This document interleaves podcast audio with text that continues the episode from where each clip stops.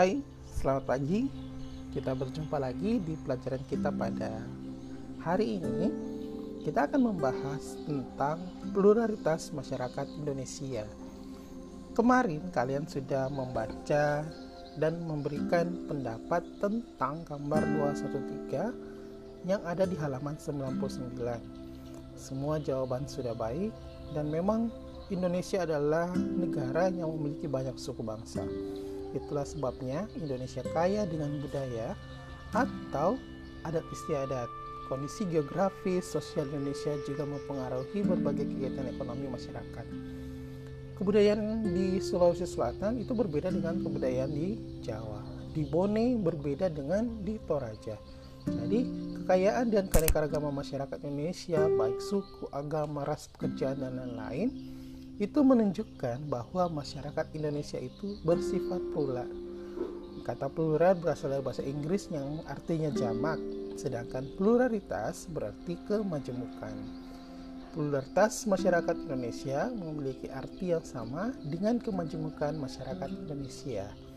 Dalam pertemuan kita saat ini, kita akan mengenal beberapa keragaman budaya yang berfungsi untuk mempertahankan identitas dan integrasi sosial masyarakat.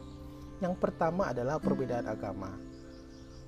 Jadi perbedaan agama di Indonesia ini saat ini sudah ada enam agama yang diakui oleh negara. Yang pertama adalah agama Islam. Kemudian ada agama Protestan, ada uh, Katolik, Hindu, Buddha, Konghucu ya. Jadi itu adalah beberapa agama yang diakui di Indonesia. Nah, perbedaan agama ini juga mempengaruhi mempengaruhi uh, masalah kemajemukan di Indonesia.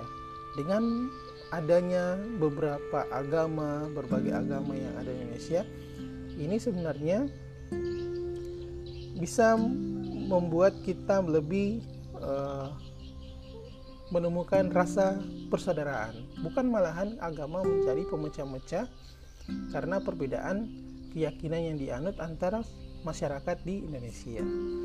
Nah, kalian bisa membaca materi tentang agama-agama ini mulai dari halaman 100 sampai halaman 105. Jadi di situ cukup uh, jelas disampaikan tentang ke agama-agama yang ada di Indonesia ini. Nah, apakah kalian ketika berteman dengan uh, pemeluk agama lain ada rasa risih atau segan ketika berada di dekat mereka? Coba nanti berikan pendapatmu tentang hal ini. Nah, kemudian kita masuk ke bagian kedua di perbedaan budaya. Nah, ini kita setiap hari sering mendengar istilah budaya atau kebudayaan.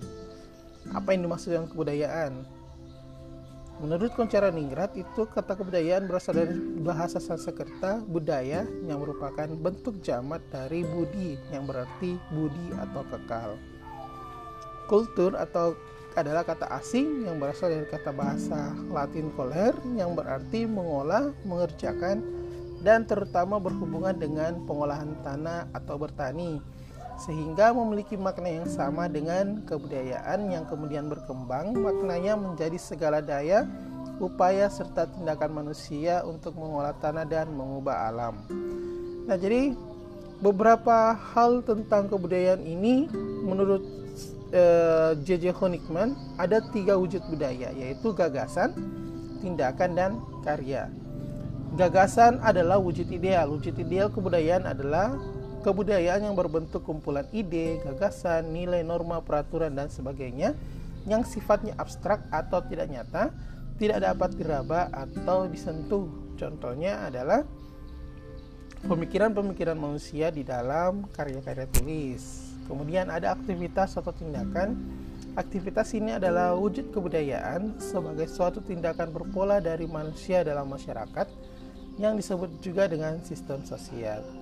Sistem sosial ini terdiri dari aktivitas-aktivitas manusia yang saling berinteraksi, mengadakan kontak, serta bergaul dengan manusia lainnya menurut pola-pola tertentu. Contohnya adalah adat istiadat atau adat tata kelakuan. Jadi ini yang terjadi dalam kehidupan sehari-hari yang bisa diamati dan didokumentasikan. Kemudian ada juga namanya artefak atau karya. Artefak adalah wujud kebudayaan fisik yang berupa hasil dari aktivitas perbuatan dan karya semua manusia dalam masyarakat berupa benda-benda atau hal-hal yang dapat diraba, dilihat dan didokumentasikan. Jadi artefak adalah sifat yang paling nyata dibandingkan dua wujud kebudayaan yang lainnya. Nah, untuk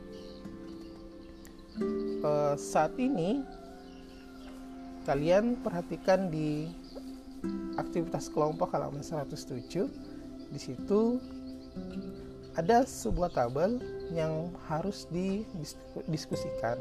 Tetapi di sini dia mencari contoh-contoh wujud kebudayaan yang terdapat di lingkungan tempat tinggal kita. Baik itu dalam bentuk gagasan, tindakan, atau karya.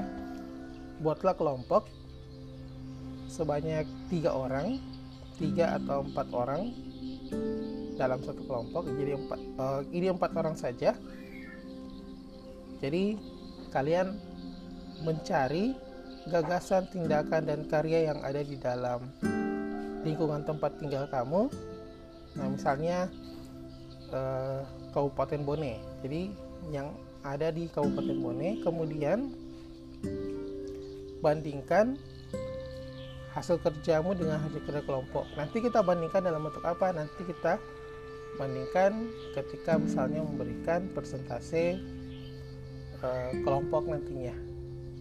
Oke, untuk hari ini seperti itu yang kita bahas secara detail kalian bisa membuka buku kalian halaman 99 sampai halaman 107 tentang perbedaan agama dan kebudayaan dan perbedaan kebudayaan yang ada di Indonesia dalam hal pluralisme ini. Selamat mencoba, selamat berlatih, selamat mengerjakan, tetap semangat meskipun harus belajar dari rumah. See you next time.